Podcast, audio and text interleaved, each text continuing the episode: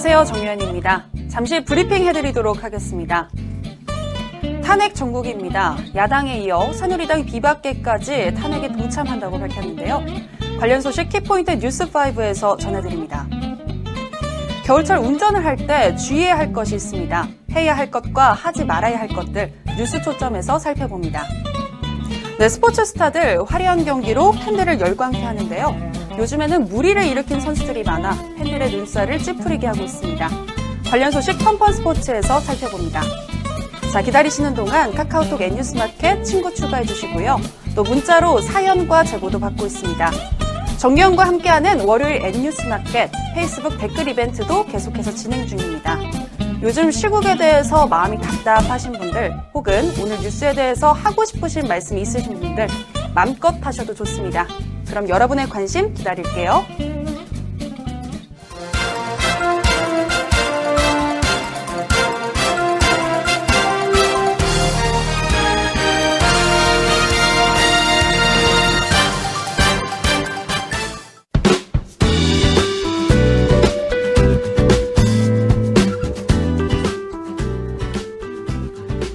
탄핵 표결이 4일 앞으로 다가왔습니다. 새누리, 당 비박계는 탄핵에 동참하기로 결정했는데요.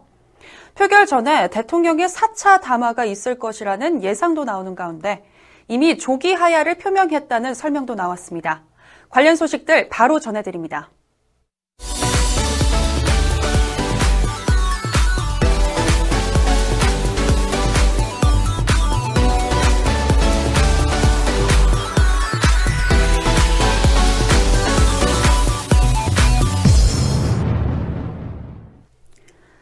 대통령의 3차 대국민 담화 내용이 조기 하야를 선언한 것이라는 설명이 나왔습니다. 한광옥 청와대 비서실장의 말인데요. 보도에 백상일 기자입니다. 한광옥 대통령 비서실장이 지난달 29일 박근혜 대통령의 3차 대국민 담화에 대해 조기 하야 선언으로 봐야 한다고 말했습니다. 한광옥 비서실장은 이날 최순실 게이트 진상 규명을 위한 국정조사에 청와대 기간 보고에 출석했습니다. 이 자리에서 하태경 새누리당 의원이 3차 담화에 대해 국회와 언론이 조기하야 선언으로 해석하는 데 맞느냐고 질문하자 한광욱 비서실장은 그렇다고 답했습니다. 한광욱 비서실장은 대통령은 임기에 연연하지 않는다며 대통령이 충분히 여러 의견을 들어 종합하고 고민해 결정한 것이라고 설명했습니다. 박 대통령이 퇴진 일자를 스스로 정하지 않고 국회로 공을 넘겼냐는 질문에는 대통령이 하야 문제를 결정하는 것과 관련해 날짜를 박는 것은 많은 분들의 의견이 필요하다며 국정이 안정적이고 평화롭게 헌정 질서에 따라 이양되도록 하는 것도 대통령의 책임이므로 그런 점을 심사숙고하는 데서 좀 늦어졌는데 곧 결단을 내릴 것으로 알고 있다고 밝혔습니다.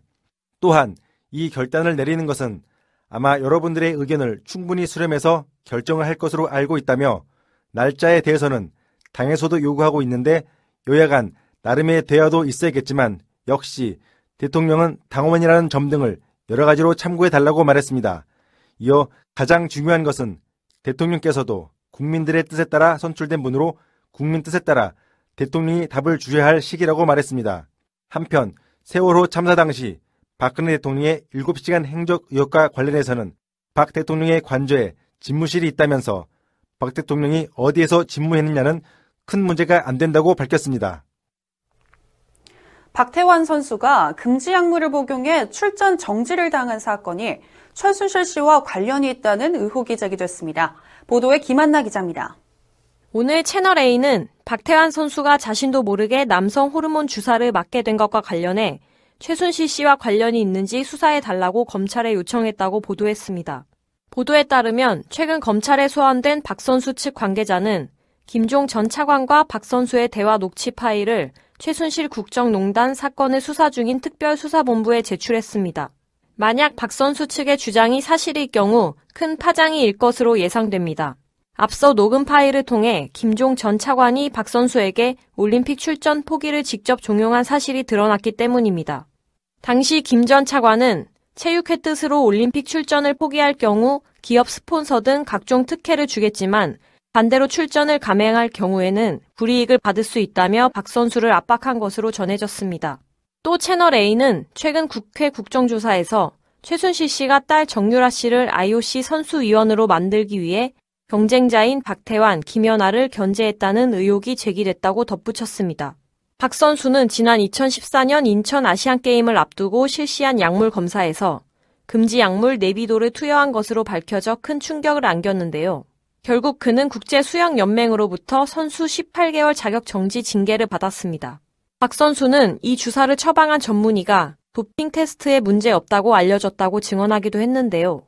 이후 대한체육회는 국제수영연맹의 징계 기간이 만료됐음에도 불구하고 박 선수를 2016 리우올림픽 대표 명단에서 제외했습니다. 당시 대한체육회는 금지 약물을 복용한 선수에 대해 3년 동안 국가대표 자격을 얻을 수 없다는 규정을 내세웠습니다. 그러나 이중 처벌 논란이 일었고 결국 박 선수가 스포츠 중재 재판소 제소에서 승소하며 천신만고 끝에 2016 리우 올림픽에 출전했습니다. 국정농단 파문의 핵심 인물 최순실 씨의 딸 정유라 씨의 고교 졸업이 취소됩니다. 정유라 씨는 이화여대 입학 취소에 이어 청담 고등학교 졸업까지 취소되면서 최종 학력이 중학교 졸업으로 바뀌게 됐습니다. 서울시 교육청의 감사 결과 정 씨의 실제 출석 일수가 법정 기준에 미달했기 때문입니다. 또한 최순실 정유라 씨를 비롯해 정유라 씨에게 특혜를 준 청담고 선화예술학교 관계자 10명 등 12명은 검찰 수사를 받게 됐습니다. 보도에 백상일 기자입니다. 서울시 교육청은 오늘 최순실 교육농단 감사 최종 결과를 발표했습니다. 감사 결과 정유라 씨가 청담고 3학년 재학 중 승마대회 참가를 이유로 공결 처리받은 141일 중 105일은 허위로 확인됐습니다. 이 같은 사실은 이번 최종 감사 결과에서 처음 드러났습니다. 정 씨는 출석으로 인정받은 141일 중 105일을 훈련이 없음에도 허위로 발급된 공문에 의해 공결로 처리되는 혜택을 받았으며 나머지 36일도 출석을 대체할 보충학습 근거가 전혀 갖춰져 있지 않아 출석으로 인정되지 않았습니다. 조희연 서울시 교육감은 정 씨가 법정 출석 일수를 충족하지 못한 점이 확인됐다며 이 같은 교육농단을 바로잡기 위해 최 씨의 딸 정유라 씨의 고교 졸업을 취소 조치한다고 밝혔습니다. 서울시 교육청은 청담고에 정 씨에 대한 졸업 취소를 요구할 방침입니다. 아울러 서울시 교육청은 정 씨에게 특혜를 제공한 학교 관계자 10명 등 관련자 12명에 대해 검찰에 수사를 의뢰할 방침입니다. 이 가운데는 현재 구속 기소된 최순실 씨와 독일에 있는 것으로 전해진 정유라 씨도 포함됩니다. 서울시 교육청은 학교 관계자들에 대한 신부상의 징계를 검찰 수사 결과가 확정되는 대로 처분할 예정입니다. 조희현 교육감은 이번 감사를 통해 교육청은 정 씨에 대한 지극히 비상식적인 학사 관리와 특혜를 발견했다며 이를 바로잡기 위해 정 씨의 졸업을 취소하는 것은 물론 수상 내역과 학교생활 기록부 기재 사항도 수정하도록 조치를 취할 것이라고 말했습니다. 배우 마리아 슈나이더를 스타덤에 올린 영화 파리에서의 마지막 탱고가 개봉 44년 만에 성폭행 논란에 휩싸였습니다. 영화 속 강간 장면이 실제로 여배우를 성폭행해서 촬영한 것으로 드러났기 때문입니다. 보도에 황현 기자입니다. 외신에 따르면 파리에서의 마지막 탱고의 베르나르도 베르톨루치 감독은 최근 영화 속 마지막 강간 장면을 여배우의 동의 없이 강제로 촬영했다고 밝혔습니다. 베르톨루치 감독은 한 인터뷰에서 영화 속 성폭행 장면은 여주인공에게 미리 알리지 않고 남자 주인공과 상의한 후 촬영했다라고 말했습니다. 이는 영화 속에서 남자 주인공 말론 브란도가 버터를 이용해 여배우 마리아 슈나이더를 성폭행하는 장면을 설명한 것입니다. 베르톨루치 감독은 죄책감을 느꼈지만 원하는 장면을 얻기 위해서는 자유로워야 한다라며 슈나이더가 강간의 고통과 수치심을 연기하지 않고 실제로 느끼길 원했다라고 전했습니다. 특히 1972년 영화 촬영 당시 말론 브란도의 나이가 48세였으며 슈나이더는 19세였다는 사실이 알려지며 더 큰 충격을 주고 있습니다. 말론 브란도와 베르톨루치 감독은 파리에서의 마지막 탱고로 명성을 얻었지만 슈나이더는 강간 장면 이후 약물 중독, 정신질환 등으로 힘든 시간을 보낸 것으로 알려졌습니다. 슈나이더는 지난 2011년 58세의 나이에 암으로 숨을 거뒀는데요. 죽기 전인 2007년 각종 인터뷰에서 파리에서의 마지막 탱고를 촬영하며 강간을 당했다라고 밝힌 바 있습니다. 국정농단 파문의 핵심 인물들이 국정조사 청문회 증인 출석을 거부했습니다. 보도에 백상일 기자입니다. 7일로 예정된 박근혜 정부의 최순실 등 민간인에 의한 국정농단 의혹 사건 진상 규명을 위한 국정조사에 2차 청문회 증인으로 채택된 최순실, 최순득, 장시호 씨, 박원호 전 승마 국가대표가 오늘 국회에 증인 불출석 사유서를 제출했습니다. 핵심 인물들이 청문회 증인 출석을 거부함에 따라 알맹이 없는 청문회가 될 것이라는 우려가 높아지고 있습니다. 최순실 씨는 현재 재판 중이라는 점과 건강상의 이유로 청문회에 나올 수 없다고 밝혔습니다. 최순득 씨와 박원호 씨도 건강상의 문제를 불출석 사유로 제출했습니다.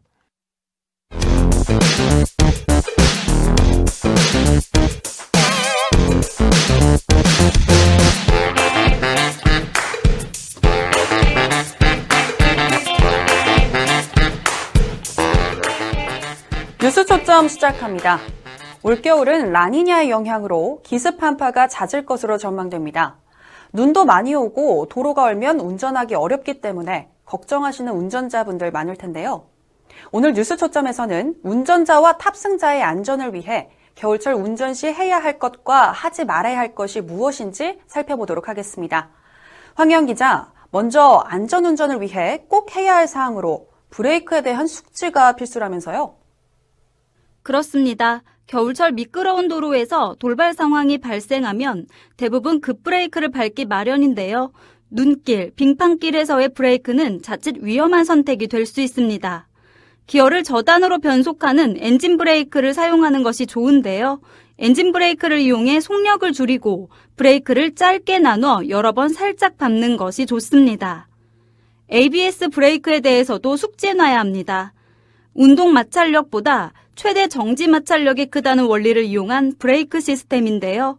눈길 운전 시 브레이크를 세게 밟으면 미끄러지는데 미끄러지기 직전까지 브레이크를 밟았다가 미끄러지려는 순간에 브레이크를 놓으면 최대 정지 마찰력을 이용할 수 있습니다. ABS 브레이크를 계속 밟고 있으면 일반 브레이크를 아주 빠른 속도로 여러 번 밟는 효과가 납니다. ABS의 장점으로는 제동거리, 즉 브레이크를 밟는 순간부터 멈출 때까지의 거리가 일반 브레이크의 경우보다 짧고 바퀴가 회전할 때 차체가 미끄러지지 않는다는 점을 들 수 있습니다. 네, 운전 숙련자들은 잘 알고 있을지 몰라도 저 같은 초보 운전자분들은 엔진 브레이크 그리고 ABS 브레이크 사용에 대해 익숙지 않을 수도 있는데요. 미리 숙지해 놔야 할 것 같습니다. 또 도로 상태 미리 파악해 두는 것도 꼭 해야 할 사항이라면서요. 네, 겨울철 도로 상태는 쉽게 파악하기 어렵습니다. 단순히 도로 문제뿐만 아니라 날씨 변화에 따라 도로가 위치한 지형에 의한 변수가 많기 때문입니다. 따라서 목적지를 정확하게 설정하고 계획을 세워 미리 예상 주행 도로를 확인해야 합니다. 낙석이 많이 떨어지는 곳인지, 붕괴 위험 지역인지 특징적인 도로 사정을 알아두면 미리 사고를 예방할 수 있습니다. 날씨가 추워지면 또 자동차 부속품들은 언제든지 상태가 나빠질 수 있죠. 그런데 겨울철에 갑자기 고장이 나면 추운 날씨에 도로 위에서 고립되는 위험한 상황을 처하게 될 텐데요. 미리 체크해야 할 차량 점검법도 알려주시죠. 차량 점검 시 배터리와 배터리 충전 시스템, 부동액과 냉각 시스템을 점검하는 것은 기본입니다. 겨울철에는 시동을 거는데 어려움을 겪을 수 있으므로 조금 더 강력하고 고성능인 배터리가 필요한데요. 점검 시에 600cc 이상의 배터리를 장착하는 것이 좋습니다. 부동액은 물과 50대 50, 70대 30 정도의 비율을 유지하는 것이 좋습니다. 타이어도 겨울용으로 장착해야 합니다. 영하의 기온이 계속되면 일반 타이어의 고무는 얼어서 딱딱해지며 노면 접지력이 떨어지는데요. 겨울용 타이어는 한겨울에도 잘 얼지 않고 유연함을 유지합니다. 뿐만 아니라 겨울용 타이어와 일반 타이어는 눈길, 빙판길에서 주행 성능, 핸들링, 제동력 성능의 차이가 큰 만큼 운전이 미숙하다면 꼭 겨울용 타이어 혹은 스노우 타이어로 교체하는 게 바람직합니다. 또 눈길 주행 후 세차를 하지 않으면 차량의 부식으로 이어질 수 있어 겨울이라도 주기적으로 세차를 하는 것이 좋습니다. 특히 눈에 뿌려진 제설제는 차의 부식을 더 빠르게 진행시킬 수 있는데요. 자주 눈길을 다녀야 할 경우 차 밑부분에 undercoating을 하는 것도 방법입니다. 이 밖에 겨울철 긴급 상황에 대비해 유리창 얼음 제거기, 구급 상자, 손전등, 자동차 공구 세트, jumper cable, 보온을 위한 여분의 의류, 모자, 장갑 등을 차량 내에 미리 마련해 두는 것이 좋습니다. 네, 겨울철은 특히 자동차가 안전운전을 위협하는 상황이 언제 닥칠지 모르니까요. 타이어를 비롯해서 자동차의 부- 주요 부분을 점검해 주는 것 꼭 해야 하겠습니다. 자, 그렇다면 이번엔 겨울철 운전 요령 중 하지 말아야 할 것을 알아보도록 하겠습니다. 황희영 기자, 안전운전을 위해 하지 말아야 할 것은 무엇인가요?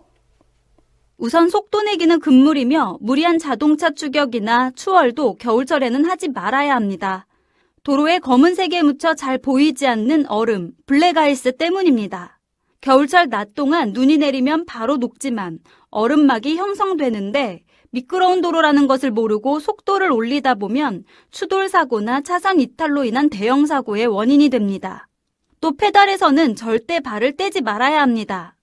항상 돌발 상황에 대비해서 페달을 잘 이용하는 것이 중요합니다. 춥다고 히터를 빵빵하게 틀어놓는 것도 가급적 자제해야 합니다. 과한 히터의 사용으로 운전자의 졸음운전을 유발해 교통사고를 일으킬 수 있기 때문입니다. 그리고 자동차 앞유리에 눈이 얼어붙거나 성에가 끼며 운전이 힘들기 마련인데요. 이럴 때 뜨거운 물을 붓는 것은 금물입니다.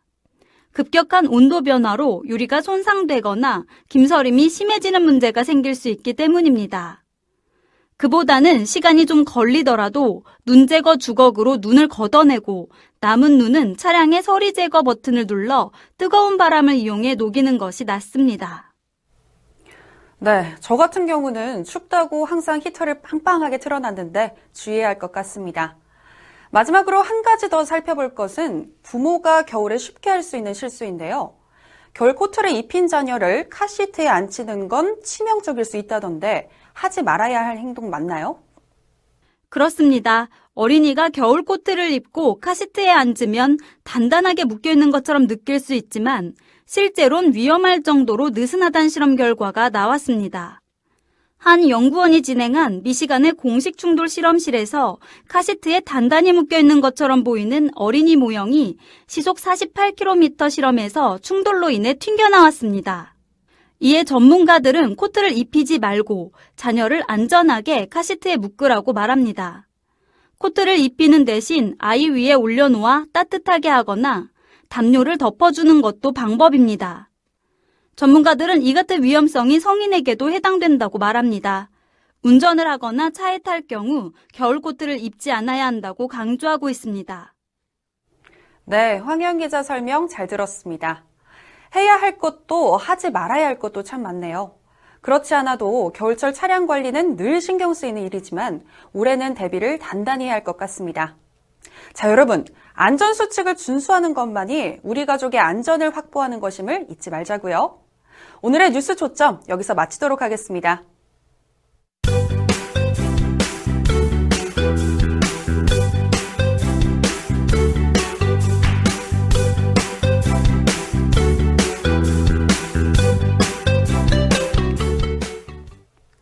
올해 프로야구는 사상 처음으로 시즌 누적 관 중 800만 명을 돌파하며 확실한 성과를 얻었지만 사건 사고가 끊이질 않았습니다.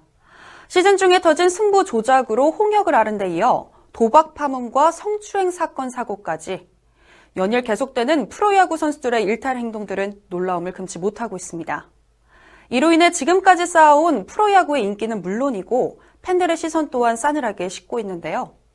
하루가 멀다 하고 쏟아져 나오는 프로야구 선수들의 잇따르는 일탈, 그 끝은 과연 어디일까요? 오늘 펀펀 스포츠에서는 각종 사건 사고로 인성 논란을 일고 있는 야구 선수들은 누구인지 김한나 기자와 이야기 나눠보도록 하겠습니다. 스튜디오에 김한나 기자 나와 있는데요. 안녕하세요. 안녕하세요. 네, 얼마 전 성추행 혐의가 불거진 현직 프로야구 투수가 화제를 모았었죠. 예, 그렇습니다. LG 트윈스 소속 투수가 성추행 혐의로 경찰 조사를 받았다는 사실이 전해지면서 야구계는 더욱 달아올랐습니다.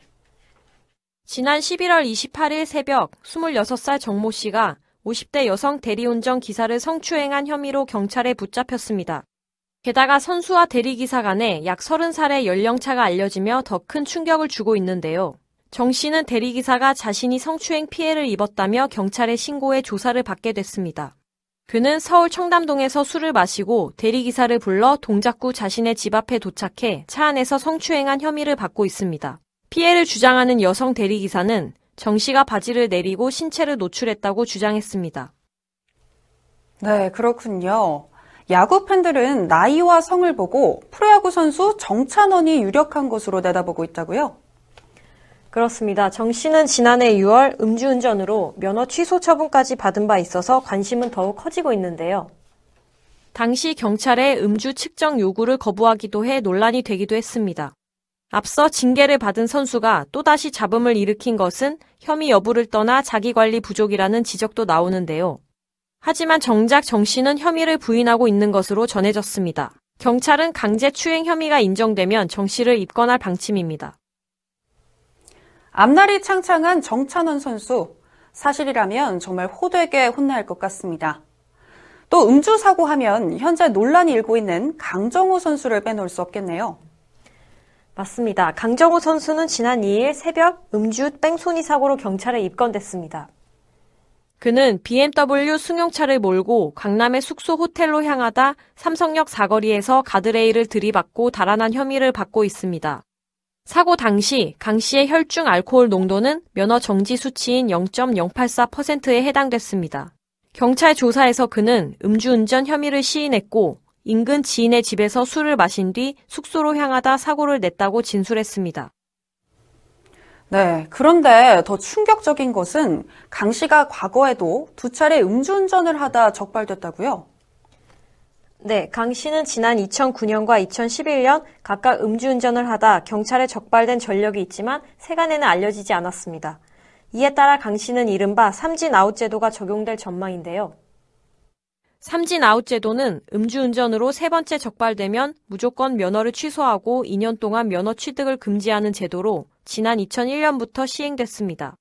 경찰은 강 씨와 동승한 친구 유모 씨가 미리 짜고 운전자 바꿔치기를 시도했을 가능성을 염두에 두고 집중 수사 중입니다. 강정호 선수의 음주 사고로 인해 한국 대표팀에도 비상이 걸린 상황인데요. 향후 수사 결과가 궁금해집니다. 뿐만 아니라 앞서 NC의 에릭 테임즈 선수도 음주운전 혐의로 KBO 징계를 받았죠. 그렇습니다. 지난해 정규리그 최우수 선수로 꼽혔던 외국인 타자 에릭 테임즈도 음주운전으로 적발돼서 파장을 일으켰습니다. 더욱이 NC는 이태양 선수의 승부 조작 사건으로 이미 홍역을 치룬 상황임에도 불구하고 연이은 악재가 터졌는데요.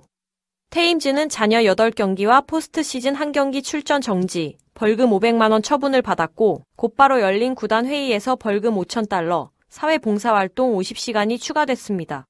여기에 음주운전으로 가장 최근 야구위원회로부터 징계를 받은 사례는 KT의 오정복 선수입니다. 오 씨는 테임즈와 동일한 음주운전으로 KBO로부터 15경기 출전 정지와 유소년 야구 봉사활동 150시간의 징계를 받은 바 있습니다. 야구 선수들의 음주 사고는 정말 일상인 것 같은데요. 반면 지난 7월에는 KT의 베테랑 김상현 선수가 음란 행위로 불구속 입건되기도 했다고요. 네, 그렇습니다. 김상현 선수는 주택가에 차를 세우고 음란 행위를 한 혐의로 경찰에 입건돼 당시 화제가 됐었습니다. 그는 2군에 머무는 기간에 차 안에서 음란 행위를 하다 길을 지나던 20대 여대생의 신고로 경찰 조사를 받았습니다. 이에 따라 소속 구단 KT 위즈는 곧바로 이미 탈퇴 카드를 꺼내 들었는데요. 아직 KBO의 징계는 정해지지 않았지만 김 씨는 적지 않은 나이에다가 사회적 파장을 고려했을 때 그라운드 복귀가 쉽지 않을 전망입니다. 김상현 선수의 왕년의 플레이를 못 보게 된 건 안타깝지만 잘못은 잘못이니 인정해야겠죠. 올해 프로야구 선수들의 일탈은 한두 번으로 끝나지 않았습니다. 보여지는 화려한 플레이 뒤에는 어두운 그림자가 짙게 깔렸습니다. 운동으로 받은 스트레스를 이런 식으로 해소해서는 안 되겠죠. 선수들, 제발 본인을 위해서라도, 그리고 지켜보는 팬들을 생각해서라도 정신 좀 차렸으면 좋겠습니다. 오늘 펀펀 스포츠 소식은 여기까지입니다. 다음 주에도 생생한 스포츠 소식으로 돌아올게요.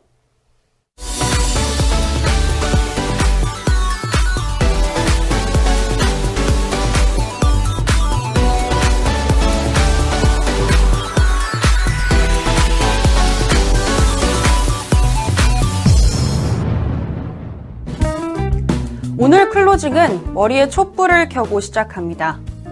지난 토요일 232만 명의 시민들이 거리로 나왔고 촛불이 분노의 횃불로 변했음을 짐작했습니다. 어떤 이들은 대통령이 아무 답도 하지 않았는데 답을 했다며 기다려달라는 입장인데요. 그들에겐 환청이 들린 걸까요? 하지만 국민들은 이제 당신의 답을 기다리지 않겠다고 합니다. 이번 주 10일 국민들은 또다시 촛불 집회를 통해 분노의 민심을 청와대에 전달한다는 입장인데요. 이날은 탄핵안 표결 바로 다음 날인 만큼 촛불 집회 최대 기록을 또다시 경신할 가능성도 큽니다. 그럼요. 국민의 투표로 선출되는 게 대통령인데 쫓아낼 권리도 우리에게 있습니다. 박근혜 씨, 국회의원들 정말 쫓겨나기 전에 선택 잘 하셔야겠습니다. 사람이 먼저인 방송, 변화를 두려워하지 않는 뉴스, N뉴스마켓 월요일 방송 여기서 마치겠습니다. 고맙습니다.